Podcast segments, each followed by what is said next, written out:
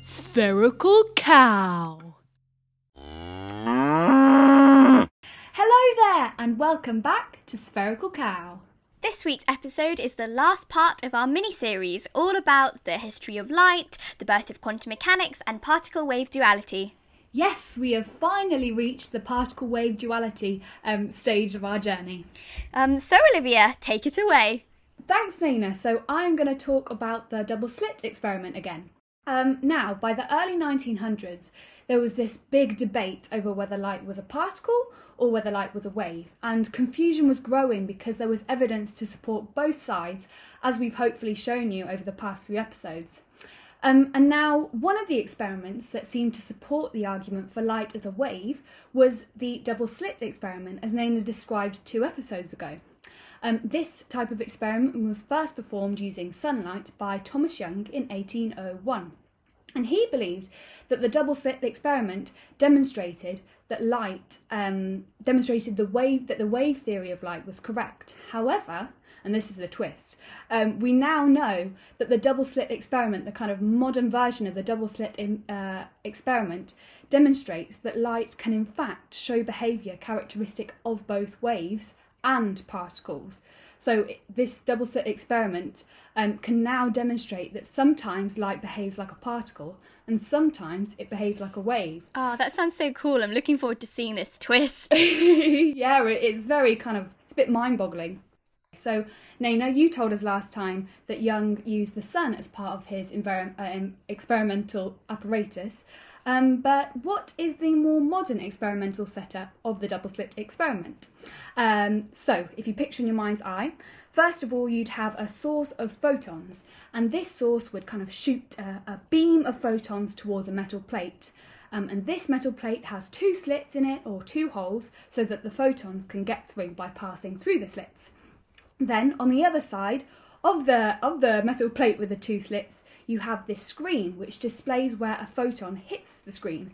Um, and each individual photon is always found to be absorbed at the screen at, at discrete points. Um, each photon hits the screen with a definite position. Um, so that's that's what the experiment looks like these days. Um, so what are the results of the experiment? That's very. I was literally just going to get onto that. so what are the results of the experiment? Why are they so wacky? How can they show that light can behave both like a particle sometimes and a wave? Well, um, let's start. So imagine just one of the slits are open. Let's call this slit number one. So slit number two is closed, but slit number one is kind of available for the photons to go through. You shoot the photons through that slit, and the pattern formed on the screen is simply just a strip of lots of dots, kind of almost directly aligned with the shape of the slit itself. So the photons have just passed straight through the slit and hit the screen directly behind it, with maybe a few photons like tapping the side of the slit, causing them to kind of rebound a little bit. But basically, it's as you'd expect. They've just gone straight through and hit the screen in a nice kind of neat band. They're being very well behaved. very well behaved. That's that's true. Um, so now let's close up slit number one and open slit number two and do the same thing again. And again, as you'd expect, the same thing happens. The screen displays a strip where all the photons have ended up. Um, nothing out of the ordinary there. Now let's open both the slits up, so both uh, slit number one and slit number two are kind of available, and you shoot loads of photons through the slits, and the result is an interference pattern on the screen. And again, this is what you'd expect. Um, for all waves, in fact, whether they're light waves or, or water waves or sound waves, and because, uh, as Nina, you explained to us last time, the bright bands in an interference pattern are found where the crest of the wave from one slit adds to the crest of the wave from another slit, so that that's constructive interference. Um, and the dark bands of this interference pattern formed are found where the crest of the wave from one slit um, cancels with the trough of a wave from the other slit. So, okay. Um, so this is all sounding pretty normal at the moment. Yeah, exactly. It, it, it's kind of it's okay, it's as you'd expect. You get bands behind each slit when just one slit is open, and an interference pattern when both slits are open because the photons are interacting with each other. Now, we're going to get on to the weird bit. So, both uh, slit number one and slit number two are open. Okay. The weird thing is, well, the amazing thing is, that the interference pattern is formed even if you fire photons one by one. What? Like, what? I know, right? So even if you fired photons, um, one photon recorded where it hits, then kind of wiped the screen clean, um, and fired a separate photon, uh, photon, and superimposed all the images on top of each other, the um, interference pattern is still formed. So even when the photons have no chance of interfering with um, with each other, an interference pattern is formed. So strangely, each individual photon seems to contribute one dot to an overall pattern that looks like the interference pattern of a wave. So what is going on there? Um, well, you might think, perhaps, could it be that somehow each photon like comes out of the gun, splits, passes through both slits at once, interferes with itself um, to produce this wave, and then suddenly like joins together to hit the screen at a single locali- localized point. That seems like That sounds crazy. I know. To be fair, I thought that was like quite a logical idea. I don't know. Like I don't know. Just the thought of a particle like shooting out the gun, spitting, interfering with itself, creating a wave, and then joining up again to hit the screen. I don't know. Um, anyway, so if you were going to explore that idea, um, if you did think that was a kind of logical next step, well, in order to test that, you need to detect which slit each photon goes through to see if actually does it go through both at the same time or does it just go through one. So you need a detector to see where the photon was going in order to kind of um, see what was happening. Yeah, to test if this theory was correct, right? Exactly. Um, so you need to put kind of like a mini spy camera, uh, a spy camera next to each slit. Um, fire a photon, record where it passes through because you've got your little spy camera, so you so you know now. Um, record where it hits the screen, reset the apparatus, and do that all again, loads and loads of times. And you think, brilliant! I now know which slit which slit each photon has gone through, except on the display screen, instead of an interference pattern, it's just going to show two strips. However, if you turn the detector off and repeat it all again, you get an interference pattern. Turn on your spy cameras, turn on your detector, and suddenly you just get two strips again. what? I know, this just is completely like whack to me. Um, so it seems somehow the very act of looking, of spying on the photons, makes them travel like well behaved little particles one by one. It's as if they kind of knew you were spying on them, so they decided not to be caught in the act of any like mad quantum shenanigans. so let me just repeat that again because I just think it's so crazy. If you were to have a spot uh, like a detector which would tell you which slit each photon went through, the display screen would show you two strips. That's the pattern you get. Turn off the detector and you get an interference pattern. So it seems like the very act of like Observation. into the, yeah observation changes how the whole system behaves, and I think that's just demonstrates these kind of paradoxes and, and, and mysteries of quantum of the quantum world. Um, and actually, the fact that photons seem to switch up their behaviour when being spied on is actually a manifestation of Heisenberg's uncertainty principle, which is another kind of core pillar um, of quantum mechanics. And Heisenberg's uncertainty principle, hopefully, we'll cover this in more detail in a future episode, but basically, it states that it's not possible to precisely measure both the position of a photon, i.e., which of the two slits it has gone through, um, and the momentum of a photon, which is represented by the interference pattern. So it's impossible to know those two things at the same time. Not because we don't have the technology, not because we don't have like sneaky, subtle enough detectors, um, but because that's just the inherent nature of these particles. They're, they're sneaky and, and slippery and weird and confusing. Oh, this all sounds so crazy. I know it's like it's a crazy look. They're having crazy crazy time down on the micro scales. anyway, so the fact that an interference um, pattern emerges when these electrons are allowed to build up one by one demonstrates. Oh, the... I think you meant photons, right? We're talking yes. about photons yeah, here. Yeah, sorry.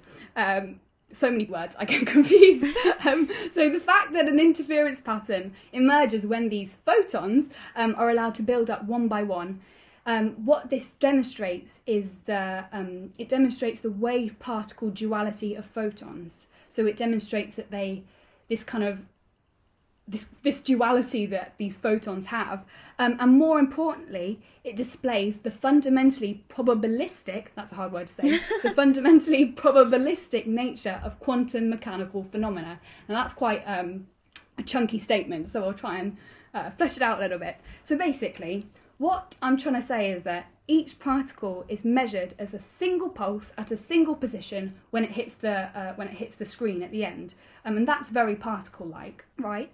Um, however, this wave-like interference pattern that emerges is called a photon wave, um, and this photon wave doesn't tell us where a photon um, will be found, only where a photon may be found. So photon waves are, are probability waves. Um, and there is a high probability of finding a photon where the wave is large, so where you've got this um, bright strip, and there's a small probability of finding a photon where the wave is small, which is why, even when photons are fired one by one, the wave distribution is formed. This pattern, this interference pattern is formed because the likelihood of finding of a of a photon hitting certain areas is greater than others. Wow, that sounds really confusing. yeah, yeah, yeah. Um, and it kind of gets worse or, or better depending on your point of view. Um, it's not just photons that behave in this weird and wonderful way, but electrons too. Um, so in 1927, two um, physicists, I think they were American, I'm not sure why I said that detail. Anyway, so two physicists called Davison and Germer demonstrated that electrons show the same behaviour as photons in this double slit experiment. Um, and this was even later extended to atoms and even some molecules, which blows my mind. So, some molecules, such as buckyballs, expl- uh, uh, uh, they don't express it. What do they do? They display. They display this um, wave particle duality. Wow, that's so cool. I know it's crazy. Buckyballs are actually my second favourite type of fullerene. So what, what's your first favourite type? Olivia? Oh, come on, Nina. It's got to be the nanotubes. They're just so cute. I oh, okay. I can see it. Yeah. I can see it. Get me? Okay. Um, and the implications of this is just staggering. If everything if everything in nature on a really small scale exhibits this particle wave duality, um, and you can only describe these, these small things in terms of probability waves, then nothing is, in nature is absolutely certain. We can only talk about how these um, little things um, will probably, prob- probably, um, probably behave. Um, we cannot predict where a given photon will strike the screen after passing through the double slit, only where it may strike the screen, where it's likely to hit the screen, according to the probability wave. Um, so that's just a bit mind boggling. Um, and it's mind boggling because in our everyday experience, we only encounter very big things like I can see my my desk and my radiator and my glue stick, and the probability that Newton's laws will be obeyed by these big objects um, is very, very, very nearly certain. I mean, we know what would happen if I chucked my glue stick at your head, Nina. There's not much uncertainty in that. Yeah, um, but... I, I think that's because if we, if you remember that formula I mentioned in the previous episode, yeah. the momentum of a photon equals the Planck's constant over the wavelength of a photon. Mm-hmm. You can actually switch that formula around to get the wavelength of a particle is equal to Planck's constant over the momentum of the particle. So we could actually calculate like our wavelength, but because we're such massive particles, if you think about it, if the term below Planck's constant is really, really big, that's going to mean your wavelength is really, really, really, really, really, really, really tiny. So I think all those quantum mechanical effects kind of disappear. Yes, yeah, that's so true. On the macromolecular scale, we just don't have this probabilistic uncertainty. Um, however, as you've said, that's just not that's just not the case for really really tiny things. Um, and so overall, in conclusion, this double slit experiment suggests that photons and electrons and lots of other tiny things somehow combine the characteristics um, of particles and the characteristics of waves. They combine the two things. And whether that makes them like both at the same time or like neither, I'm not so sure. um, however, this experiment also suggests that the very act of observing, of measuring a quantum system, has this really profound effect on the system and how it behaves. Wow, that sounds so yeah. That sounds so crazy. interesting. yeah, yeah. I'm guessing people might have had like an inkling that electrons might display wave-like characteristics because um, light displays those particle-like characteristics. But I don't think anyone saw this wave-particle duality like mashup remix coming in. oh no, I, I, I agree with you there. I'm sure some people must have had an idea that perhaps oh. Um, if light can behave like a particle, then maybe electrons behave like waves. Um, however, yeah, you're right. I don't think anyone really saw this duality thing coming. So, yeah, photons, electrons, and all these tiny things um, behave like nothing we've seen before. And the reason why it's just so weird is because our everyday experience on the macromolecular scale, as I've said, is inadequate to allow the behaviour of the tiny things to seem natural to us because we just don't experience it. And I think it can be quite hard to accept. When I first heard about this, I was like, what? But how? yeah, yeah. I'm pretty sure even Richard Feynman, who's actually like a really important um, physicist in quantum mechanics in its like later life in the mid 1900s, he actually said, if you think you understand quantum mechanics, then you don't. I, I don't know. That just makes me feel a bit better about myself yeah, if I can't grasp all these ideas. It's quite comforting. Um, yeah, and I, I don't know I don't know who really understands. I mean, we know that it display we know that photons display like particle particle like characteristics and wave like characteristics, but why that is and how that is and what they actually are, I don't know if there's anyone on the planet right now who understands that. Yeah, but I think it's exciting. Yeah, it is really really exciting. Thanks so much for that for that Olivia. That particle du- um, particle wave duality stuff was just really interesting. That was I think a Thank great you, way to um, to finish this mini series. Yeah, it, it's certainly really wacky. Um, so, we hope you enjoyed this little mini series. Yeah, and we'll see you next time for our 10th episode. 10 episodes already. Can't believe it. Yeah, me neither. Well, it's goodbye for now from Spherical Cow.